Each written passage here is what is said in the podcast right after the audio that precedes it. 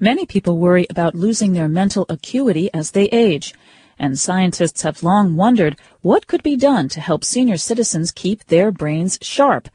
A decade long study indicates that giving seniors some cognitive training could slow the loss of memory and mental skill as they aged. Jeffrey Elias at the U.S. National Institute on Aging is one of the top researchers. As people get older, one of the things they worry about or are concerned about is how well they'll function in old age. And of all the things we do, both physically and mentally, I guess people are more concerned about their losses mentally sometimes than they are physically.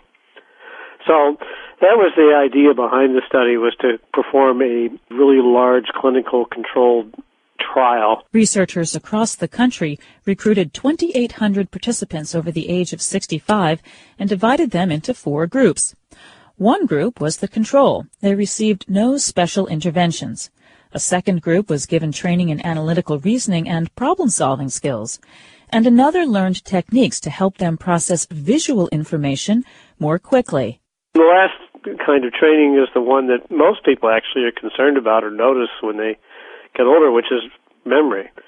The idea there was to teach people strategies for organizing information, uh, for imaging, using personal images to remember information, to relax when you're trying to remember something, to relate it to something else.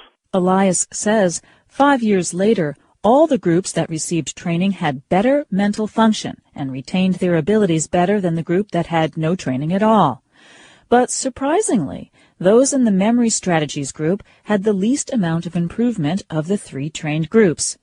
Elias says memory is a complex phenomenon and can be affected by diseases such as Alzheimer's. There's a real difference between normal cognitive aging and something like Alzheimer's or other kinds of dementia.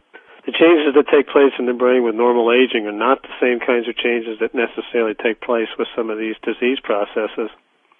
So, training might be effective for normal cognitive aging, and then for some of the disease processes, probably not. Despite the different cognitive results, Elias says all of the trained groups reported better physical functioning during their everyday activities.